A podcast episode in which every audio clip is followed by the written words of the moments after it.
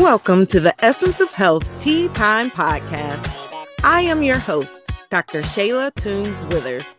As a double board certified family and obesity medicine physician with over 12 years of experience in medicine, I teach motivated individuals how to achieve their desired quality of life while preventing and reversing chronic diseases. It's tea time. On today's episode of the Essence of Health Tea Time podcast, I have a special guest, Dominiece Clifton. Dominiece's story is one that unfortunately is all too common. A life that was filled with dealing with past trauma, external stress, and pressure of social norms, not to mention the constant internal battle for balance in a world that made it impossible to slow down. Dominiece is the founder of Move and Still, a mobile movement studio that partners with service based businesses and nonprofits that are geared towards social impact, human impact, and race equality. She offers constituents movement and workshops that increase the overall health and wellness of the organization and ultimately impact their output in a positive way. She is also the founder of the Nourish Well Collective, a hybrid wellness community for women entrepreneurs and working professionals of all backgrounds to elevate their mindset as well as physical and mental well being. I'm so happy to have you on the show, Dominiece. Welcome. Thank you for having me today, Dr. Shayla. Yeah, my pleasure. All right, so we're going to dive right in. So, just tell us more about your story, about what led you to doing the great work that you're doing now. Mm-hmm. So, in order to tell my story, I always have to go back to my childhood because a lot of the things that I've had to work through and really release on my end started as a young child. So I was born to a teen mom. So my mom got pregnant with me at 15. She had me at 16. And I've never met my biological father. And when I say never met, I mean not so much as seen a picture, don't really know, you know, many details about his name. And my conception story was essentially very traumatic from my mother. And so I inherited a lot of, you know, the trauma that she was dealing with and the fears, the worries, the stress that she was dealing with while she was pregnant with me.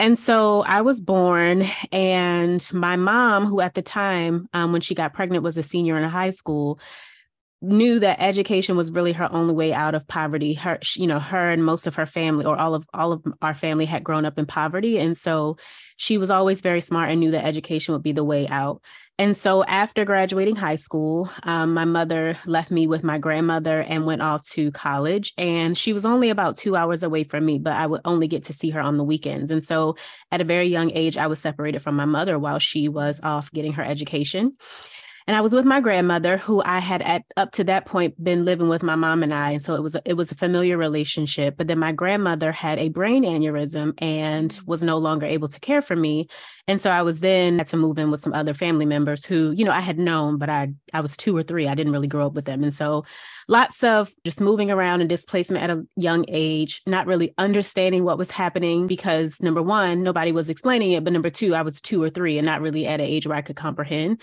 And so I just internalized a lot of unworthiness, like not feeling love, just feeling like very moved around and displaced. And that stuck with me. So in addition to all of the the changes that were happening as a young child, and then again not having my father, when I finally did move back with my mom her senior year of high school. I feel like at that point, because we had been separated for so long, our relationship was really heavily influenced by that separation. And it impacted pretty much growing up. Like our relationship wasn't so great because of that separation. And when I started to do my own healing work and really study some of the ways that trauma impacts children, being separated from family and parents specifically is very traumatic for young children. And so by the time we got back together, you know, things were okay, but my mom was a single mom. You know, she was young, she was trying to figure it out. And then on top of it, we never talked about my father. And so I had all of these things going on in my life that I didn't understand. You know, at that time, I wasn't seeing a therapist or anything. We just didn't talk about it. Like that's just the way that my family handled and typically handles things. It's like, we're just not going to talk about it. And so there was this huge elephant in the room of my dad not being there and I didn't know what to do with that. And then there were all these other emotions that I was dealing with as a child that I didn't know what to do, how to deal with them. And so I just started overeating. And that started at around seven years old.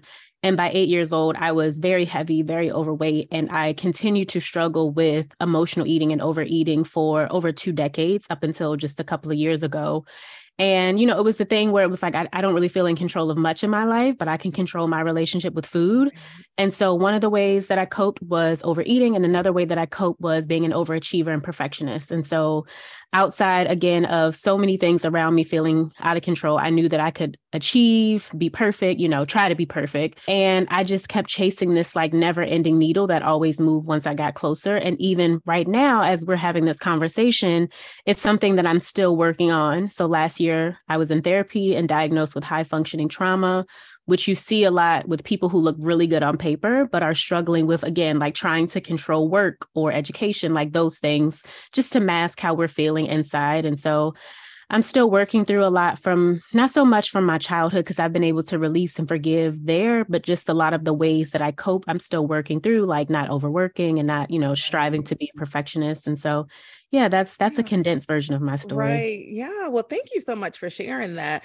and you touched on so many important mm-hmm. things there of childhood trauma and childhood adversity there are more and more studies thankfully that are coming out now that we know that these challenges do affect our children and we see it as adults these mm-hmm. things that they carry over so when children are exposed and when they experience these traumatic mm-hmm. experiences mm-hmm. in childhood you you lost one parent after the next being uh, then raised by your grandmother and then mm-hmm. losing your grandmother and so those things do carry over into adulthood and for a long time we didn't recognize that to a point of making impactful change mm-hmm. into one how we guide children and how we help children through these experiences and then two how we help adults who have had these experiences. So it's great that you have found that connection and that you've been able to even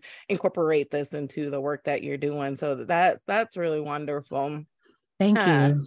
yeah. And then the other thing you talked about, the emotional eating. My background in obesity medicine, one of the things I've strived to do too is to help people to see that there are so many aspects to mm-hmm. obesity and it's not just this calories in calories mm-hmm. out kind of old thing that we thought there's so much that goes into it you had a traumatic childhood mm-hmm. eating for you was a way for you to gain control yeah you weren't doing this just because you just like to eat or you just like french fries or anything of that nature it was deeper than that mm-hmm. and so understanding that and then understanding obesity from that light also helps others to recognize this as a, as a serious condition and not just some lack of willpower kind of thing but it mm-hmm. does it, it's so multifaceted and has so many you know different aspects so just yeah i just really appreciate you sharing that and touching on those points for us yeah i was I would add to that. So I think that um, I was having a conversation with someone the other day, and we were talking about how when you struggle with food, whether it's overeating, which was my case, or my guest on my show was talking about how she was bulimic, and so she she didn't eat. But we were talking about how food, I feel like, is more challenging as a coping mechanism because it's it's like we have to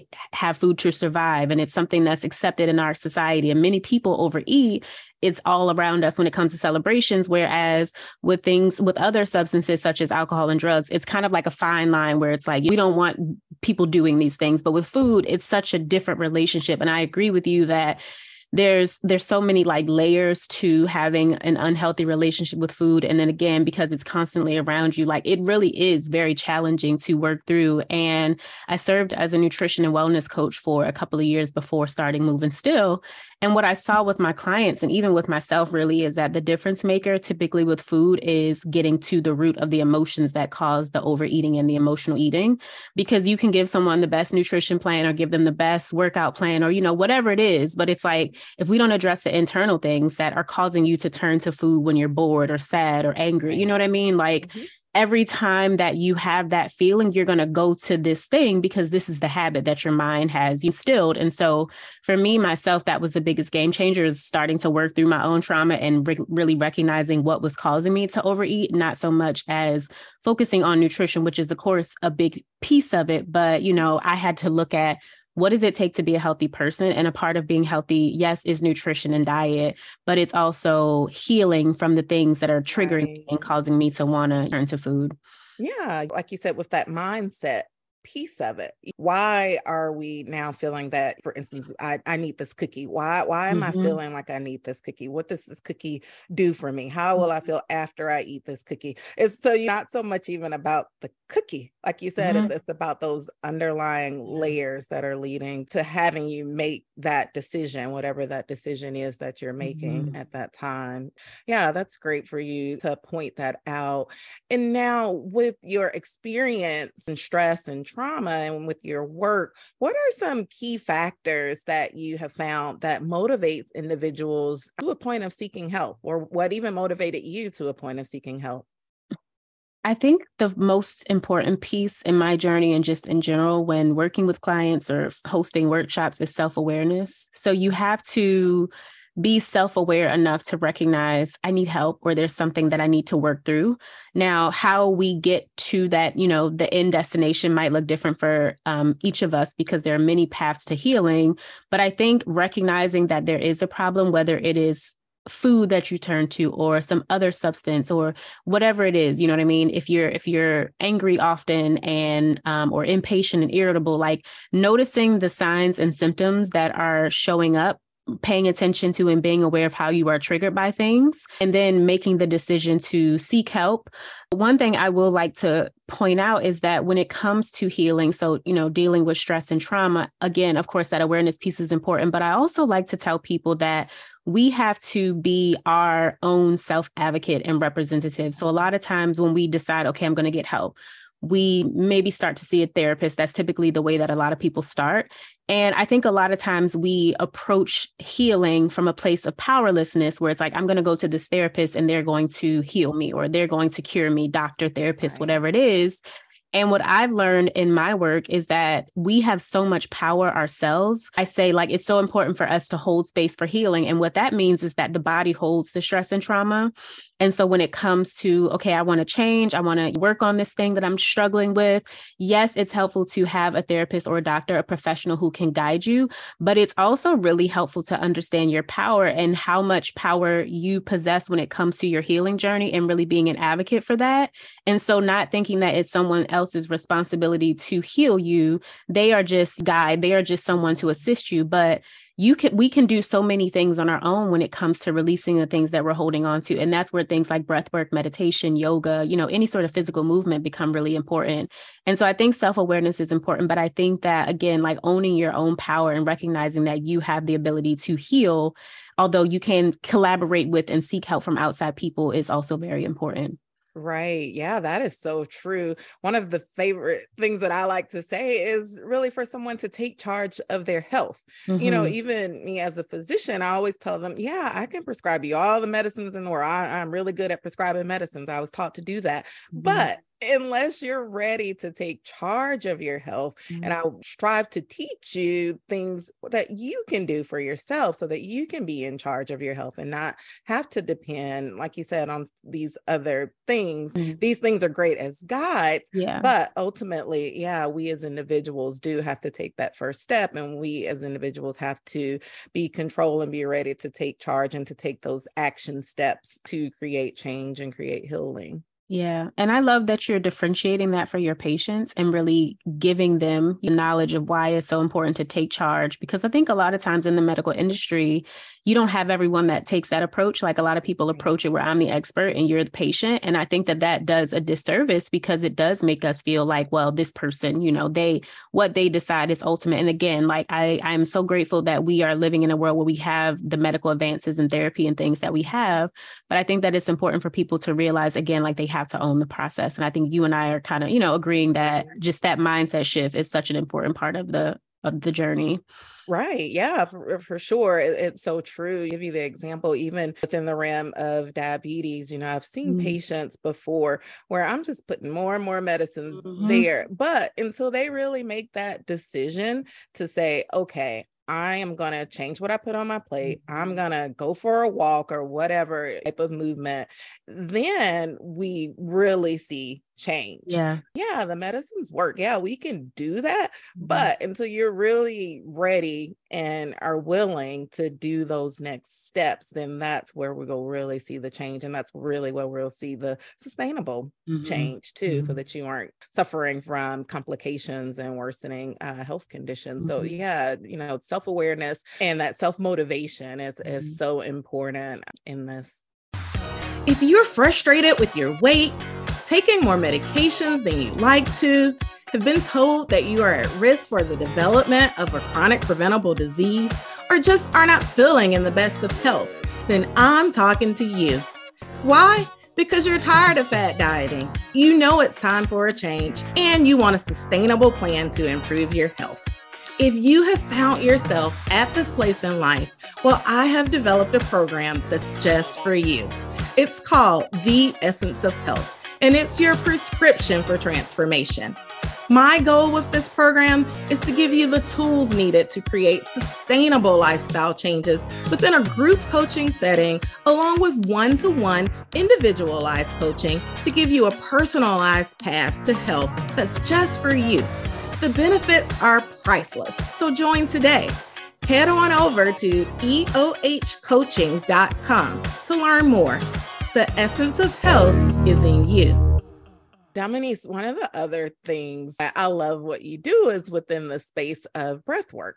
So Mhm. just share with the audience about what breath work is and what benefits this can provide for an individual. Sure. So, breath work, the simplest way that I put it is that it's the act of conscious breathing. And so I always say, right now, you and I are having a conversation and we're breathing. And for the folks that are tuning in to listen, as they are listening, they are breathing. And it's beautiful because it's something that happens automatically that we don't have to think about. And I always joke and say, like, imagine if breathing was at the top of the to do list. Like, we wouldn't be here because, you know, we have so much going on. But thankfully, our bodies are so complex and so beautiful that there are many things that are self regulated breathing, the heartbeat, those sorts of things being one of them. And so, again, we're always breathing, but breath work is just really controlling the breath with specific patterns. And so, depending on what your desired outcome is, you can change your breath for that desired outcome. And to give you an example, if you're feeling lethargic, like I shared with you before we hit record, I'm a little tired today, I didn't sleep well. There's breath work practices that you can do to energize the nervous system. So, to really activate that stress response, that fight or flight, kind of turning that on intentionally to, to give you a boost of energy and to warm the body up. And then on the other side, if you're feeling anxious or maybe overwhelmed and you feel like your nervous system is already triggered, but it needs to be calmed down, you can actually choose breathing patterns that are intentional about triggering the parasympathetic nervous system, which is the rest and digest or rest and restore. Mm-hmm. And so you can play with breathing patterns based on, again, your desired outcome. And breath work has many, many benefits. Of course, one of the greatest things about it is that it allows us to heal on a cellular level. So when you breathe, the air, the oxygen travels throughout the body and is able to heal you on a very deep level, which aids in releasing stress and trauma that our bodies are holding, because we know that the body really holds the stress and trauma. And so we're able to release stress, release trauma, sometimes that has been stuck in our system for years, decades. We also can achieve mental clarity. So if you're feeling foggy and kind of, you know, just feeling out of it, that midday slump that happens a lot of times, again, breath work can be really helpful just for providing mental clarity, energy. And another thing that I appreciate about breath work is that it can be an immediate release of stress. So if you are feeling overwhelmed, which you, you were sharing that a lot of the listeners are busy professionals, busy women, there's constantly a never ending to-do list. And sometimes it can, it can be a lot to try to balance all the things that we have going on. If we're professionals, mothers, wives, mentors, like all of the things, it, it gets to be a lot sometimes and you feel that pressure. And I love breath work because in those moments where I am feeling overwhelmed or angry or triggered or whatever emotion I'm dealing with, I can turn to the breath to find immediate relief. And so I that's another reason why I love it. And so, you know, if you're sitting at your desk and you're working and you're like, oh my God, this is too much, like just pausing to take a few slow breaths help to calm the nervous system down. And then you really like jump back into a place of being in charge and not just being reactive to all the things that are going on around you. And then the final thing I will say that I also appreciate for me personally is because for so long I was used to seeking validation and answers externally. And so it would be the therapist, my mom, you know, my family, my friends, like whenever I had answers, the the coach, the guru, I was always looking to other people for guidance. And not that those sources are not helpful for me now, but I have learned to trust myself and really reestablish a relationship with myself and my body, my intuition because of breath work. And so before I go to anyone else to ask them their opinion or what they think, I always check in with myself first. And so I've been able to reestablish it's an ongoing process like any relationship but reestablish a body with myself so that i can trust myself when i get an answer and then again like if i need a second opinion or you know someone to reflect i can always turn to someone else but i'm much better now about trusting my intuition since i've been doing breath work consistently yeah, that that is amazing. And I love what you do with that. And and that was a great way of explaining that too mm-hmm. for the audience. And yeah, a lot of the folks that I work with, they are busy professionals. I'll tell you about one client that I had. This client, they own their own business. Like you said, in the middle of the day, they would get to this point where they would have just really overwhelming mm-hmm. anxiety because they've been they've been owned, you know, that mm-hmm. feeling of being owned where we have to talk to everybody. We have to manage things. We have staff. You have to get your staff together. You've gotten your kids together and mm-hmm. out the door to mm-hmm. school.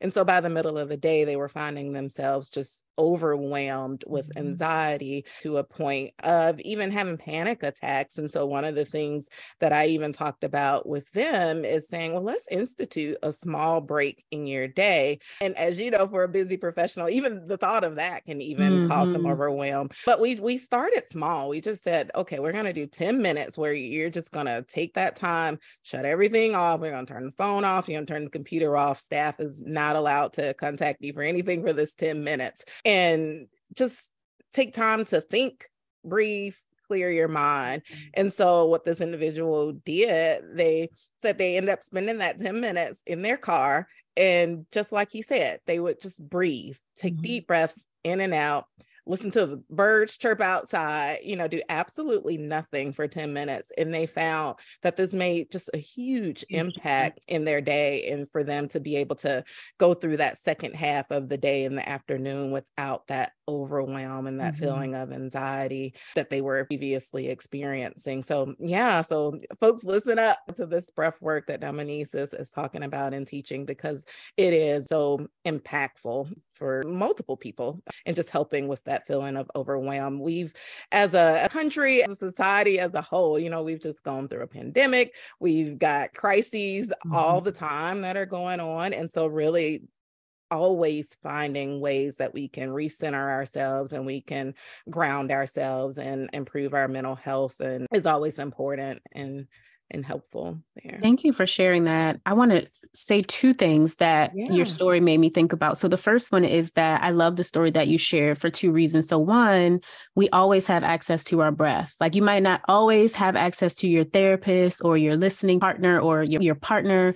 You don't always have access to another person, but you always have your breath. And so in those moments where you are feeling overwhelmed or stressed or anxious, like you said, like anxiety is creeping in, you can always breathe. And another thing I loved about your story is that it doesn't take a long time. Like often we think that self care, you know, prioritizing ourselves takes a long time. And I don't have time for that. It's just another thing on the to do list. But five minutes, 10 minutes really does make such a difference in resetting your nervous system and really helping you to calm down. And then you mentioned like your client was able to go throughout the rest of the day having that mental clarity and like feeling less anxious because of that. And so I love the story for that. And then another thing I will say too is like no one teaches us this stuff. So we're constantly having to figure out what it means to calm ourselves down and, and, manage our stress. And as a coach, that's when I started to first realize like clients were coming to me that were very well established women, very successful in their businesses or their professional careers, you know, doctors, having doctorates, those sorts of things and they did not know how to manage their stress. And as a coach at the time, I didn't really know how to either. And I started doing research to better support my clients. But we're taught so many things in school that we oftentimes don't even use after we graduate. But we don't, we aren't taught the simple things like how to calm our bodies down, proper ways to rest, and those sorts of things. And so I think it's important for us to have these sorts of conversations for people to realize like we have access to simple things that can be so helpful for managing stress, releasing stress, really allowing ourselves to heal. And again, like things that don't have to take a, a whole bunch of time. that is so true. We aren't taught, and breathing is something that we don't even think about. Mm. I did a trip once where we went scuba diving, mm-hmm. and one of the keys to scuba diving is that mm-hmm. you have to actively think about your mm-hmm. breathing. You have to think of when you're taking that breath in, blowing that oxygen out, because that's how you survive being mm-hmm. underwater. And the main thing that they're teaching you with scuba diving is they're teaching you breathing. Mm-hmm. And as mm-hmm. crazy as that sounds, because we breathe all day long every day, you do have to be taught that to mm-hmm. actively do that and be mindful of that. I find that a lot of people in my work are very shallow breathers. And I used to be that way before starting breath work too. Breath work has helped me to really like engage my belly and diaphragm. So I've been able to really strengthen my breathing. But I find often that, uh, like you said, we don't even realize how shallow we're breathing until we breathe deeply and take that big breath. And you're like, ooh, that feels different. Yeah. On um, Wednesday, I held a breath work session with an organization in Baltimore that works with previously incarcerated women. And one of the women shared that she had a hard time taking the deep deep breaths because her body has been so used to shallow breaths. When I said take a big breath, she had to take two small breaths. So we're oh all, and she's and she said it was hard to take that big breath. And i was explaining that you know when you alter the way that your body is is normally functioning you have to then retrain the body to function the way that it's supposed to train. So i was sharing with her whenever you think about breathing or whenever you, your awareness is on it just take a few deep breaths really pulling from the belly so that you start to retrain the body. But a lot of us like i said are breathing just from the chest and that puts a lot of strain on our hearts and our bodies you know to try to fill the body with the ph and oxygen that it needs, but with taking in much less air. Yeah, that that is so true and so impactful. And so tell us too, how have you incorporated a sense of community as a form of positive impact for reducing stress? How do you incorporate that? Yeah, so I right now I'm in the process of spreading the word about it and really just like building excitement. Nourish Wellness Collective uh, is a community that's going to be a hybrid community, so there will be online wellness sessions and online professional development and growth sessions, and then we'll be meeting in person quarterly across across the country based on where the, our members are. And so it was important for me to start with just spreading awareness about the organization for the first couple of months of this year. But I'll be launching what Nourish in Q2. But there were a few motivating factors behind launching this. One, when I was going through my breathwork practicum, which was a ton of hours of just breathing pre- people for practice, over and over again, I would hold space for women, and they would always say, "Oh, it felt so good to be held." Like over and over, I held, I heard some version of that statement of, you know, I'm always nurturing and holding space for people and mm-hmm. taking care of people, and no one's taking care of me. And I heard that over and over and just kind of like made a note of that in my head. So I heard that often. And then oftentimes, as busy professionals, we don't prioritize ourselves the way that we need to because, like you said, like you have a million things going on. I'm not taking five minutes for myself. I'm not taking 30 minutes for myself. And then if I do find the time to do it because I'm exhausted and burned out, which is usually when we pause, I now feel guilty about it. So there's association, there's this guilt associated with, you know, taking time for yourself. And I've been really trying to change that narrative and not make it where self care, and I really focus on soul care because I think we have to nourish the mind, the body, and the soul. But I've been really trying to change that narrative for women to say, hey, like if you flip that thinking and recognize that if you take time to care for yourself, you're going to show up better as a as a businesswoman or a career professional. You're going to show up better in your household because you're going to be less anxious and agitated and angry and all the things that we typically feel when we are burned out. And so I've been really trying to educate people on the importance of prioritizing ourselves first. And then the last thing is community is so important. Like as busy folks, especially as entrepreneurs, it can be very isolating. Like you're in your world, you're so focused on your goals, you barely pause to take time to have fun, to play, to enjoy life.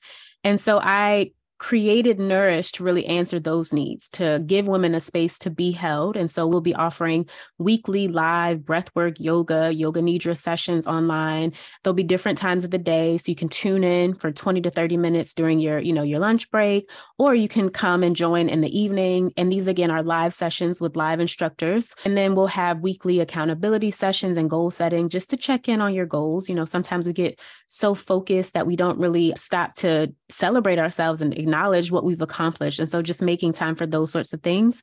There will be monthly guest experts, guest speakers that'll be coming in and talking about all of the aspects of wellness because I think a lot of times we think just physically about wellness, so nutrition and physical movement, but there's financial wellness, there's spiritual wellness, there's professional wellness, like there's all these aspects of a holistic approach to wellness. And so that's really my goal is to not only provide that wellness piece, but to also provide that professional development piece, but recognizing that the two are so important, like nourishing and taking care of ourselves is so important. And then again, as I mentioned, outside of the wellness sessions, we'll be meeting quarterly in person just for that community and engagement. And just, you know, it's great to be around other women and, and just get to know other women.